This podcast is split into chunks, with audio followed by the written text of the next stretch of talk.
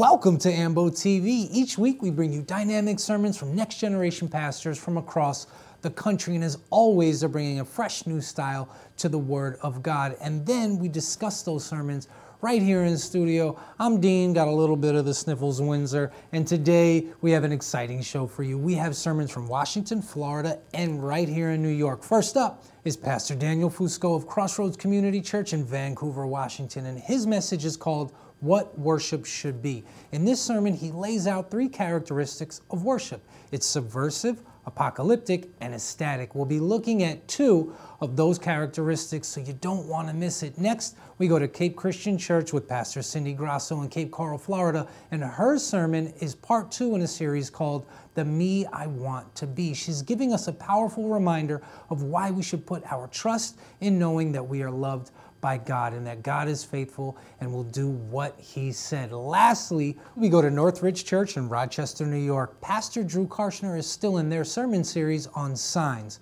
with his message titled A Sign Within You. This sermon is about the Holy Spirit and how it is our internal guide. How awesome is that? He has some great wisdom on how to hear from the Holy Spirit and distinguish it from other things competing for your attention. Then I'll be joined by Pastor Tommy, aka Urban D, from our partnering church, Crossover in Tampa, Florida. You've seen him on the show a million times. Joining me via Skype. We'll get back to him a little later, but right now, let's go to Crossroads Community Church with Pastor Daniel Fusco. Worship should be subversive. Now, I realize that the word subversive is not a word that people use every day. So I'm going to define it for you so you understand exactly what it means. The word subversive literally means a systematic attempt to overthrow or undermine a government or political system by persons working secretly from within. That doesn't that sound a little mission impossible? That sounds kind of cool, doesn't it? Now, there, I'm gonna explain to why I'm saying that worship is, it should be subversive. Because if you notice, the, the disciples, the, these 35 ministry teams go on out and they have all these experiences, and when they come back, they're full of joy. Now, why are they full of joy? Because they're serving the Lord. And the Bible says that we're more blessed to give than receive. And here's the, here's the thing all of us are in ministry, whether we know it or not. Wherever you are, if you're there in the name of Jesus, that's your ministry. There's no such thing as we do ministry at Crossroads or in the church, and then for those people who work outside of the church, you're not in ministry. I don't believe that at all. I believe that if you're a stay at home mom or dad, guess what? You are in ministry. There's all, you, you not only serve your kids, there's all sorts of people that you meet and serve. If you are a student, guess what? You're getting an education, but you're actually in ministry because you are there in the name of Jesus as one of his kids. If you work, whatever your vocation might be, guess what? That's a ministry. You're there in the name of Jesus, if indeed you're there in the name of Jesus, right? So there's no such thing as ministry happens in the church and then what happens outside, that's, that's not ministry. No, all of it's ministry right? And for many of us, the reason we don't have any joy in our life is we haven't grabbed hold of our lives as this is me serving Jesus in this context right? Now, here's the thing. The reason worship is meant to be subversive is because you notice when they come back, the disciples are blown away because they say, Lord, even the demons are subject to us in your name. So they come back and they're like, Jesus, you'll never believe what happened. He's like, what? He's like, man, there were these, we were casting out demons. Now, how many of you think that that sounds like a lot of fun? A few of you. It's because you've never been involved in spiritual warfare. Every time I meet someone like, man, I want to see some spiritual warfare, I'm like, no, you don't. Because when you see it, it's not fun, it's scary. It's serious business. There, there's, a, there's a realm outside of the realms that we have a tendency to experience, and it's not playing around. But the disciples come back and they had all these great ministry experiences. But you have to realize the fact that the demonic realm was placed under the authority of the followers of Jesus, that's subversive because the Bible teaches that when Adam and Eve fell in the garden, Satan became the prince of the power of the air.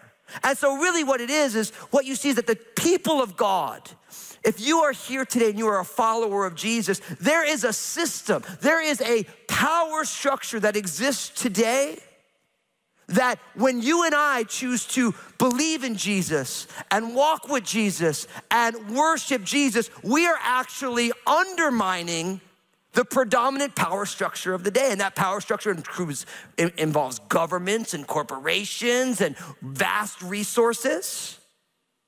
And the beauty is, is we live in a day and age where you don't even realize how subversive our lives can be.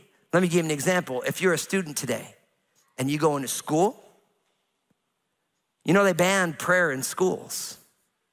No, they didn't. They prayed formal prayers by everyone in school, but when a child, a student, believes in Jesus and goes into homeroom and bows their head and say, Jesus, will you bless every person in this school? You're subversive. The power structure says you can't, but you can. You might go to work and your work may say, listen, we have a total tolerance policy, which is actually a really good thing in the workplace, right? So when you decide to go to work 10 minutes early and you walk through the office and you pray for not only everybody who works alongside of you, but everyone who's gonna interact with your company, guess what? You're subversive, right? See, the beauty is, is that as a follower of Jesus, we are not called to subscribe to the power structures that are there. We are part of another kingdom. And when a person chooses to praise God, to live your life in such a way that makes much of Jesus, you are being subversive. And most of us don't think of worship that way.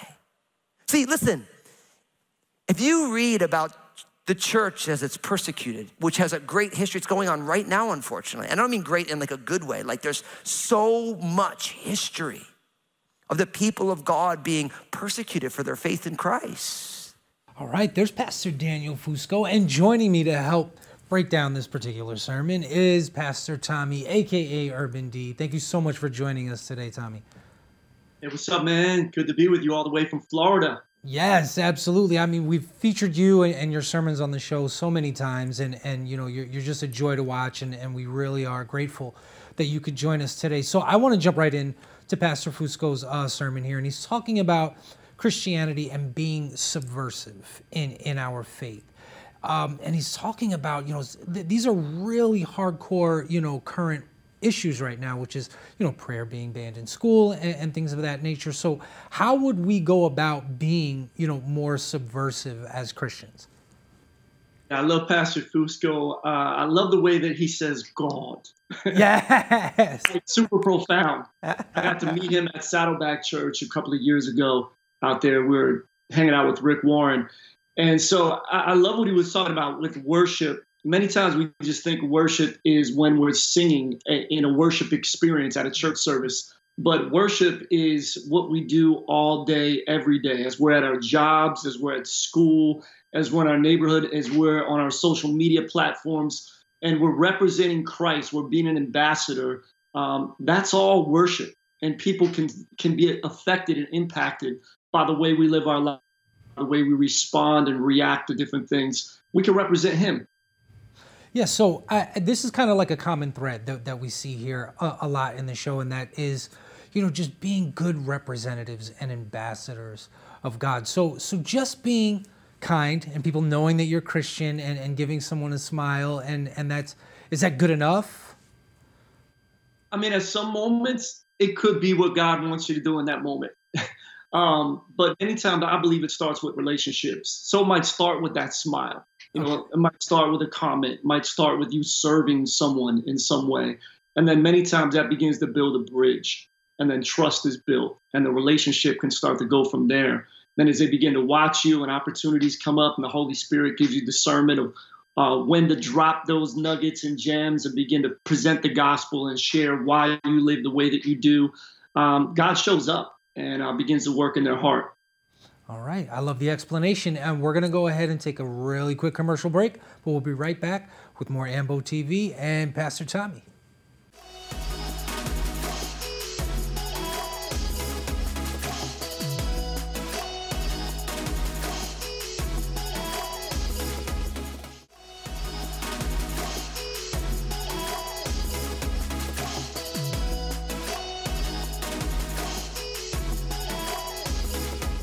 Welcome back to AMBO TV, where we bring you next generation pastors from across the country. Before the commercial break, we were checking out Pastor Daniel Fusco, but right now, I want to get to Pastor Cindy Grasso in Cape Coral, Florida. Let's check her out. He says, Stop working for food that spoils, but for food that endures to eternal life, which the Son of Man will give you. For on him, God the Father has placed his seal of approval. I love that because he's like, Don't work for temporary, work for eternal, which I want to give you. Then they asked him, What must we do to do the work God requires? What must we do to do the works God requires? And I read this and I was like, This has been in here the whole time. How did I not see this? Like, I've been reading this this whole time. I ask this for God all the time. What do I need to do for you? What do you want me to do? Tell me what my next thing is. Where do you want me to serve you? I am an achiever. I am a, I am a list maker. I like to check things off. So I like found this about a month ago and I was like, oh, this is fantastic. Let's see what he says.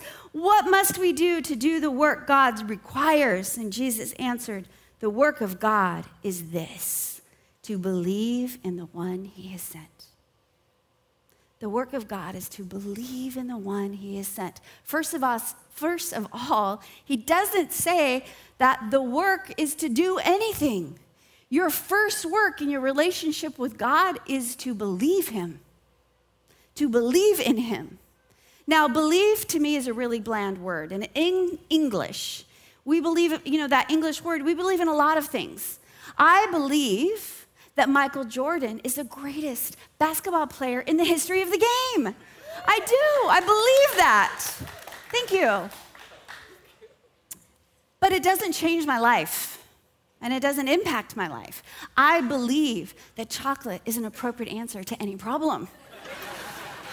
right? It, it, doesn't really make it true or wise. What does believe mean? So I want to know what Jesus said when he meant believe. And like I said, when I was about 19, 20 years old, I asked questions like, What are you talking about when you say this word?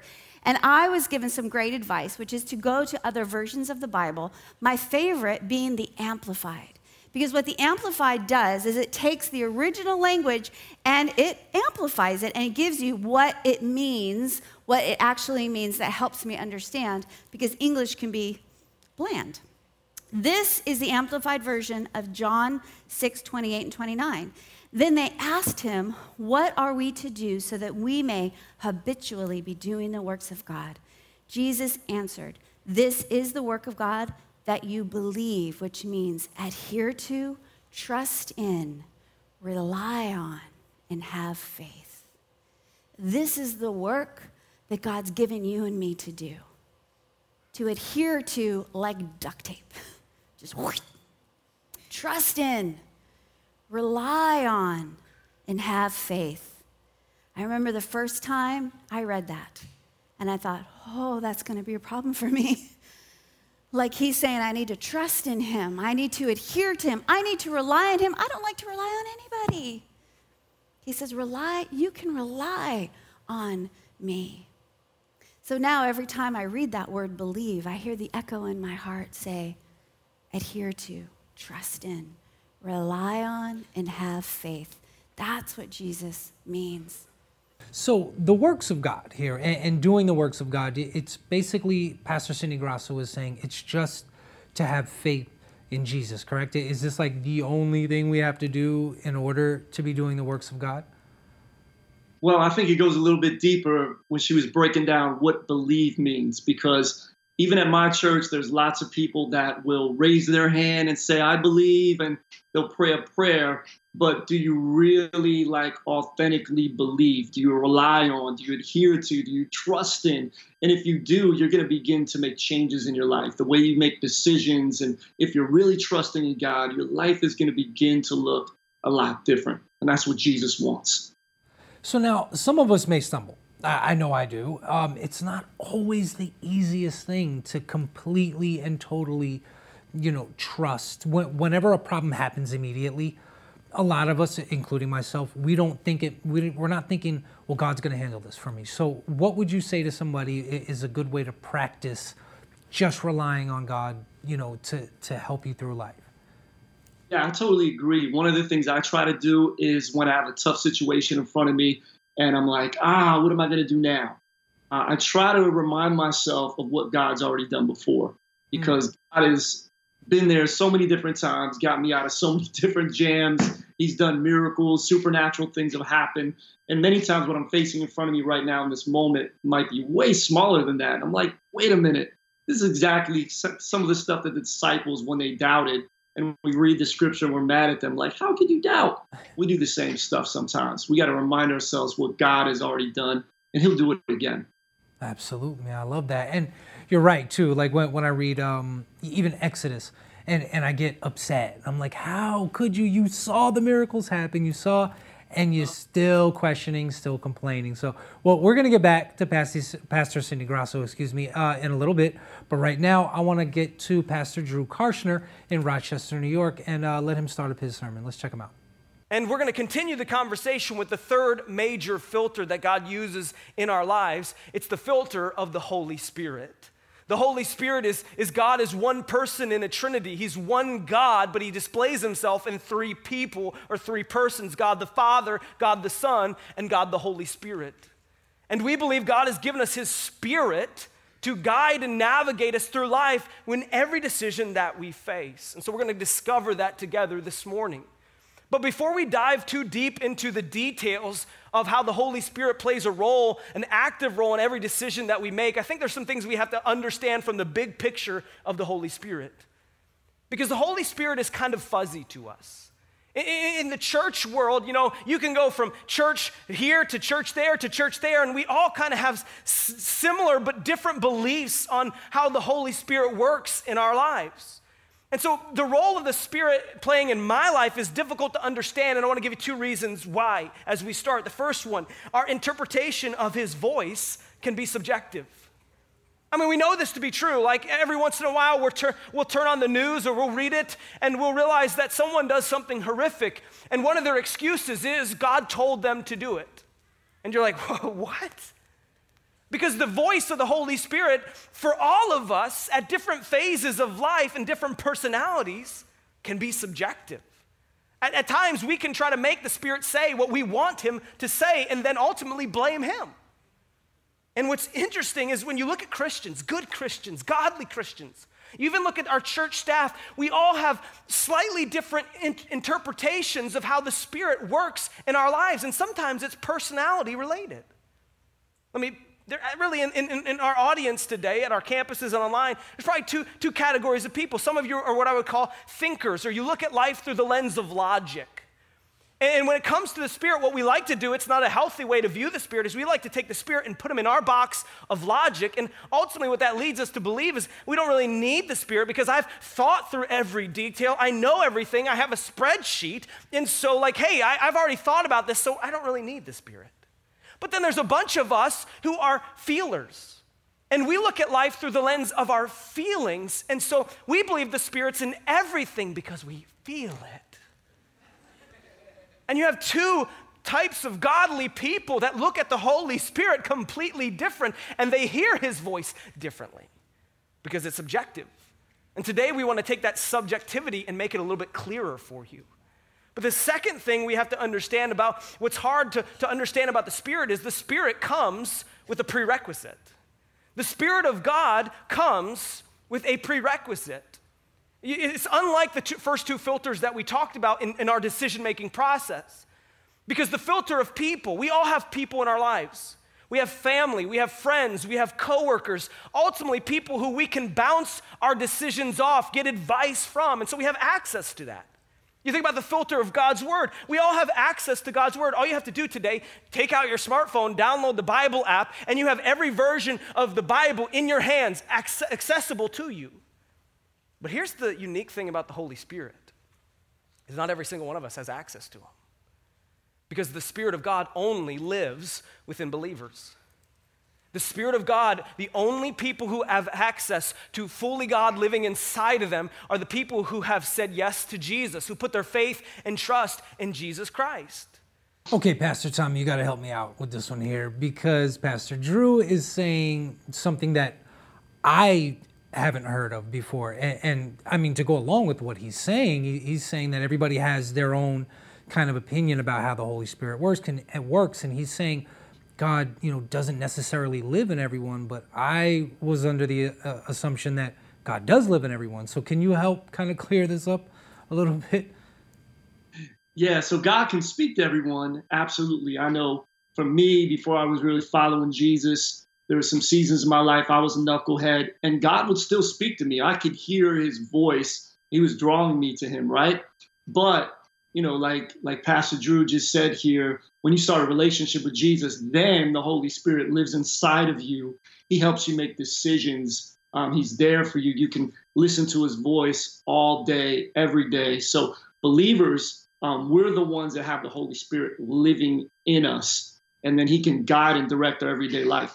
People that don't have a relationship with Jesus, Jesus isn't living in them yet. All right, so it's kind of like we're activating, like in, in, order to activate that that Holy Spirit and and to get it really working in your life, you you have to, you know, participate and, and you kind of have to, you know, worship and and live the way we're supposed to live. Yeah, like Pastor Cindy even said in the last one, you have to believe, and if you really believe and you are adhering to the Lord, you're relying on Him, you're trusting in him, you're inviting him to be the leader of your life or the Lord of your life, then he comes in and the Holy Spirit's living inside you. When he's living inside of you, man, when you step into the room, like he's with you, you can have confidence and you can shift the atmosphere wherever you go because God's Spirit is in you and he can move through you. All right, man, that's a great explanation. And on that, we're going to go ahead and take another break, but we'll be right back with more Pastor Tommy and Ambo TV.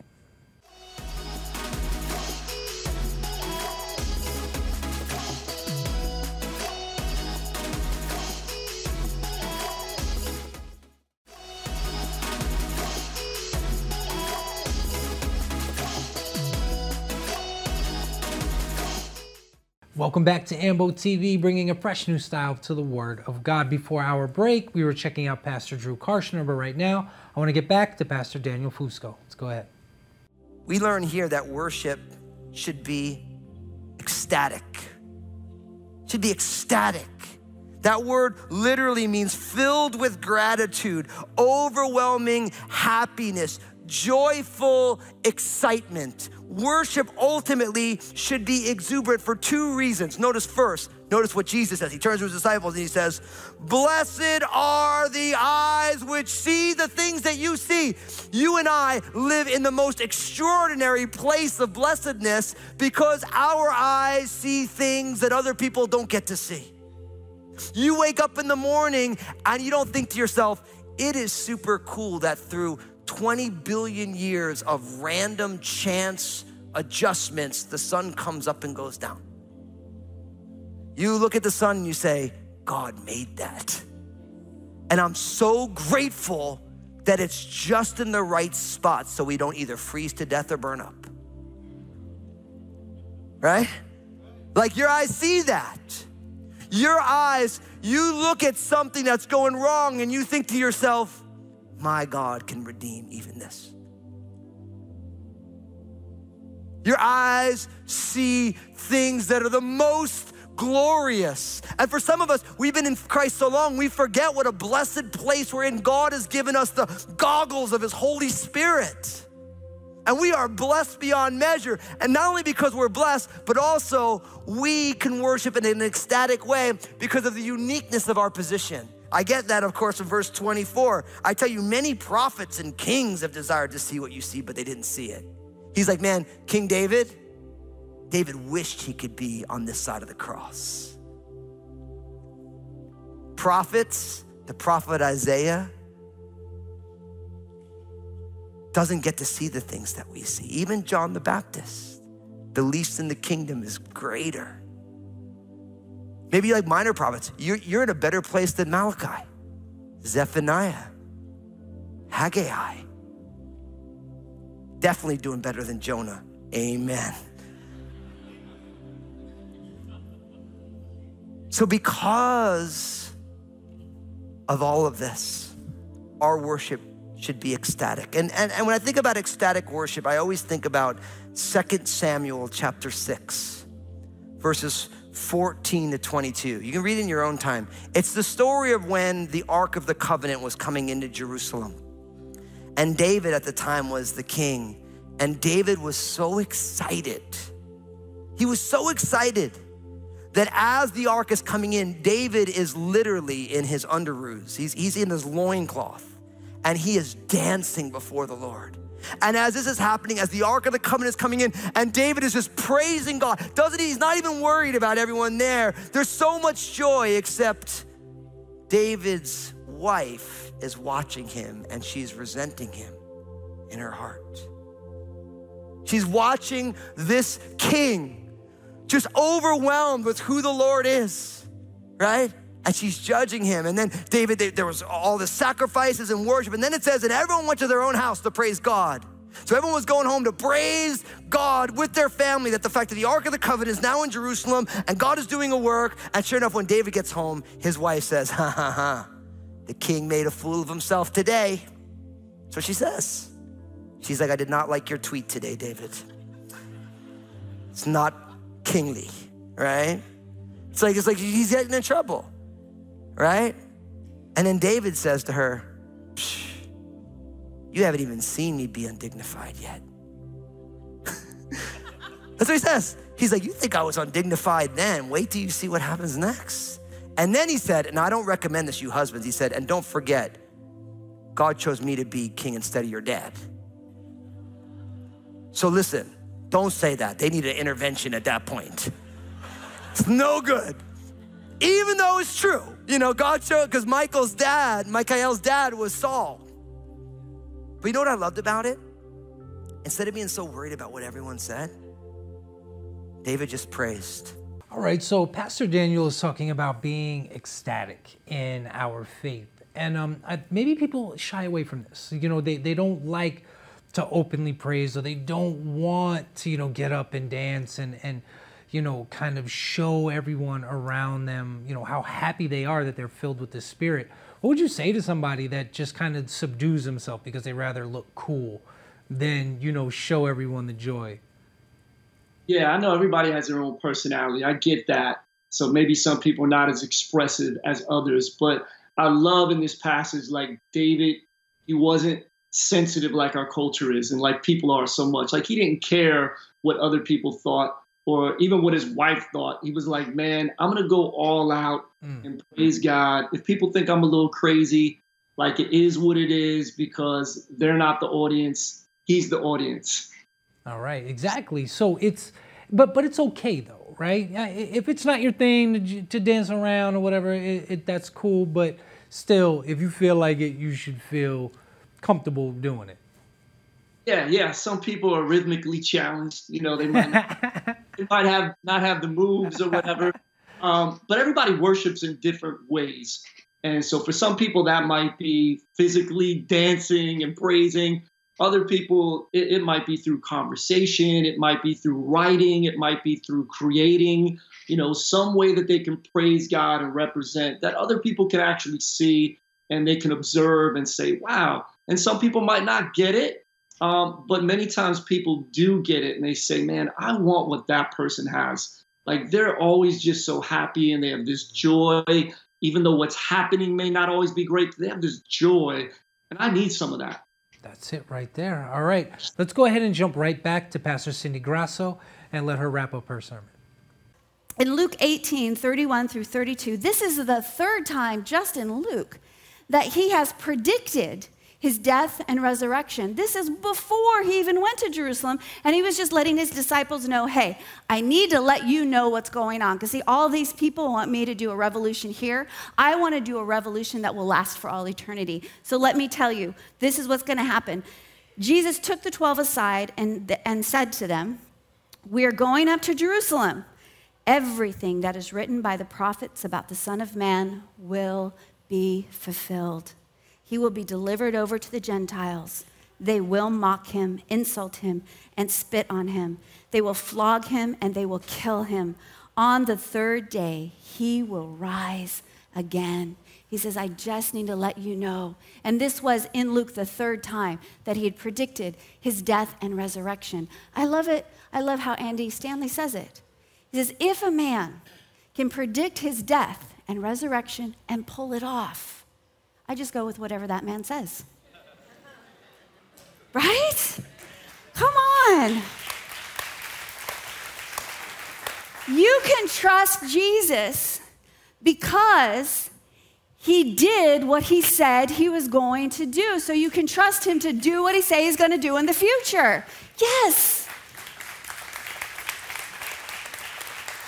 And here's the thing Jesus is not somebody who just, he's not a good man who did some miraculous things. I don't put my trust, I don't believe, adhere to, trust in, rely on, and have faith in a prophet who died. I have faith in Jesus who rose from the dead and is at the right hand of God right now. He is my living Savior, He is my living Lord. And because of that, because I can say, you did what you say you were going to do, and what you said you were going to do was pretty amazing. I can trust you with to do what you say you're going to do with my life, with my eternity. I can believe in you. I remember that um, about three years into our marriage, I was just, I was struggling so much because I just wanted to have a baby. It was a desire God put in my heart, and I just wanted to have it. And nothing, it was not working, it wasn't happening, and all my friends were having babies. You know, it's like one of those things where, you know, if, I, if one more of my friends comes to me and says, I'm pregnant, and we weren't even trying, I was like, ah. I was in this really discouraged place and wondering what was going on, and I was in a night of worship, and I was worshiping God. And I remember the moment that he gave me this picture, he gave me this vision. And it was me holding a baby in my arms, and my Bobby, my husband's arms, wrapped around me, and then God's arms wrapped around us, and then we were surrounded. And it was a golden and white vision that just caused a little bit of hope to rise. Now, it wasn't until about two and a half years later that I found myself in a place in my life where I really kind of felt like God had forgotten us. We were in between jobs. We didn't know what our next step was going to be. We were living in Bobby's grandma's garage. And I got pregnant. Okay? Yes. And God said to me, Do I not speak and not act? Do I not promise and fulfill? I know you feel like right now you may, I may have forgotten you and I don't know what I'm doing, but I'm fulfilling this problem, promise that's going to grow inside of you so you know that I will take care of you. I will provide. All right, Pastor Tommy, uh, I, I, just need to find out about this night of worship. This is the first time I've ever heard about it, so I was wondering if maybe you could help me out and explain what a night of worship could be for someone, and because it obviously gave Pastor Cindy a lot of hope. Yeah, so a night of worship, uh, I mean, a lot of churches do them. It could be a night where everybody gets together and there's just worship, but don't get stuck on that because you might say, well my church doesn't have a night of worship coming up, or I can't wait for the next one, or there's not one, you know, that we do currently.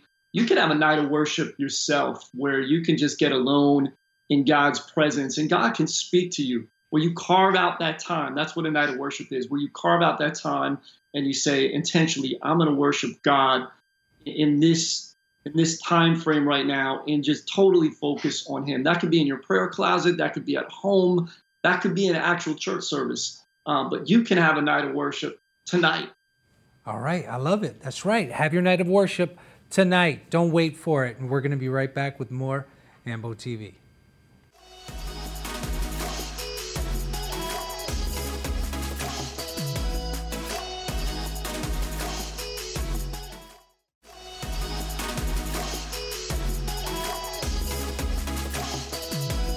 Welcome back to Ambo TV, home of Next Generation Pastors. Before we took the break, we were checking out Pastor Cindy Grasso, but right now, I want to get back to Pastor Drew Karschner in Rochester, New York. How do we navigate these three things? because there's a lot of them. Like, okay, man, God's word, I gotta, I gotta read God's word, I gotta ask people for help, and, and I gotta listen to the Spirit. That can get a, a lot, like overwhelming. And so, my question this morning is how do all three of these three things work in unity, in unison for us when we make decisions? And I think these three things give us a window into God's will. And so, I wanna show you how God uses these three things in our lives. So here's what we've learned in, in, in, this series. Many of you, you have questions. You, you, you, you're like, God, what do you want for me? And here's what we've learned. We've learned the first place to go in any decision that you're going to make. If you're a believer in Jesus Christ and you have a decision to make and you want to know what God wants for you, we all know the first place to go. It's God's Word. This is the, the framework for every decision that we make. It's, it's God's Word. So if you got a decision to make and you haven't checked your user's manual, like, come on. This is the first place we go, and, and this should be a natural rhythm in our life. I don't know what to do. Man, I'm gonna read my Bible. You'd be amazed at how good you are at making decisions if you'd actually just spend time in God's Word. Because it, it's my user's manual in life. But then out of that framework, I know I'm gonna now listen to my guide.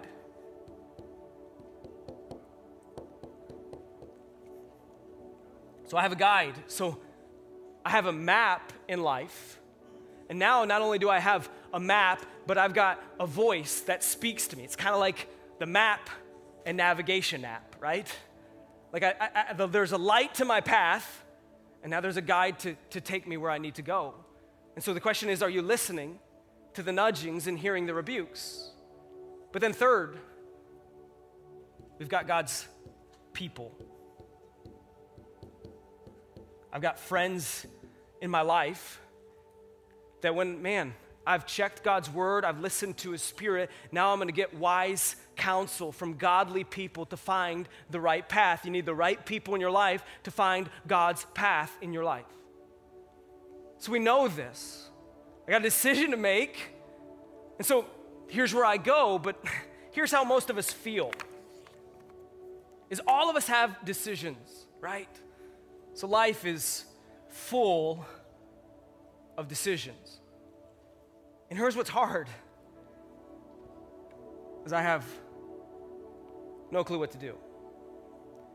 Like, there's enough pressure on, on trying to do what's best for my family, what's best for my business, what's best for my future, what's best for my job, what's best for my finances. Like, that's enough pressure in the decision making process. And then you add in pleasing God. And here's what I find myself in every decision guessing, hoping, like, God, I want to do what is right. I just don't know what it is.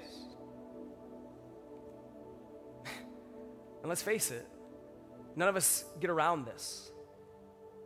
Every single one of us, whether you're watching online or you're at one of our campuses, every single one of us in life has to make decisions.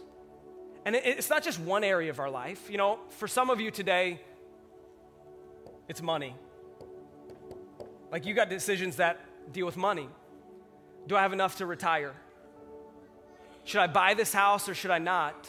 Should I save or should I spend? Where should I invest and where shouldn't I? And, and so that's stressful enough. But then you throw your kids into the mix right? I got decisions to make for my kids. And so it's like, okay, what school do I send them to? Do I send them to a private school or a public school? Like, should I homeschool them and protect them or should I send them into the world? Like, I don't know. What should I do?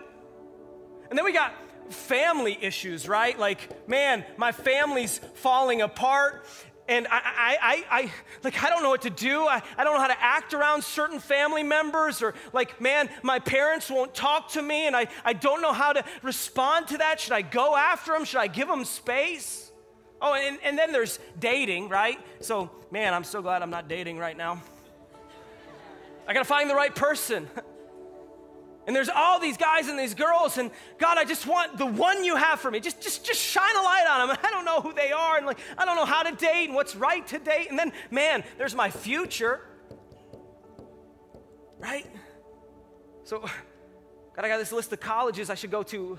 What do you want? Oh, my job. Like, man, I, should I stay in that company or should I go to this new one? It's a little more pay, but it's more travel. I, I don't know what to choose, God. Oh, and then let's, let's just throw in jobs here for a second because, man, my boss is a total jerk, God.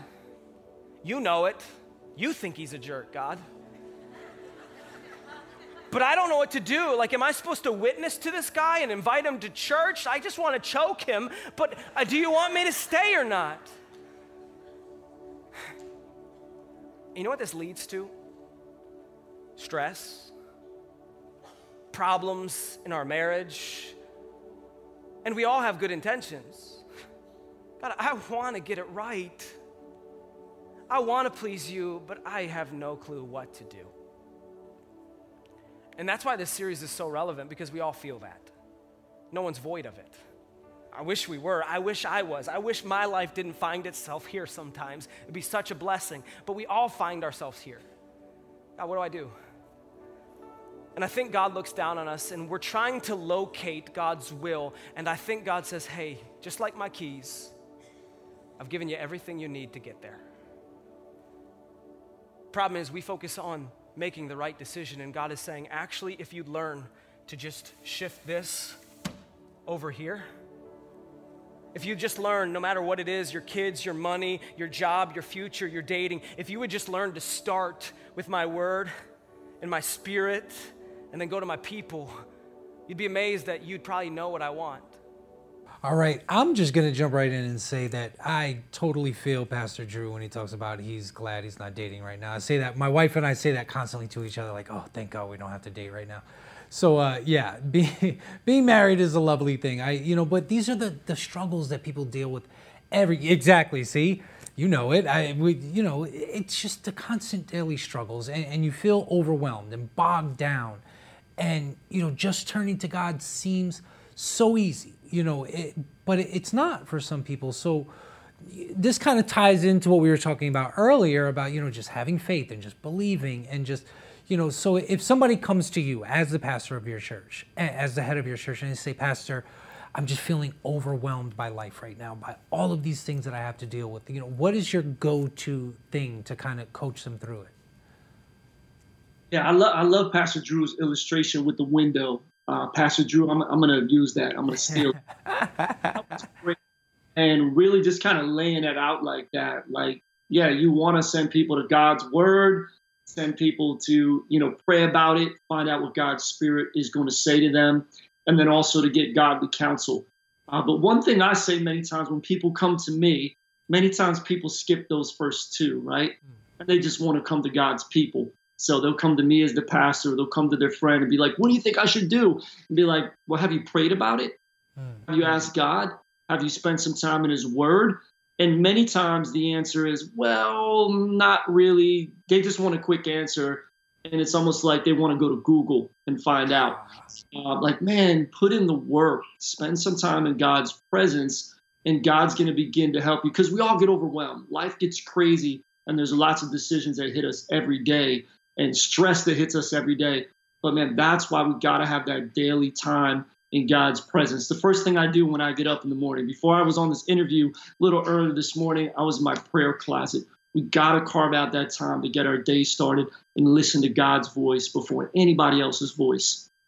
All right, there you have it from Pastor Tommy. If if you're really feeling bogged down by life, turn to the Word first before you start asking around. Don't look for a cheat sheet. There's no cheat codes. You yeah. can't Google it. You just got to pray on it, and then you take your faith walk. We're going to be right back with more Ambo TV.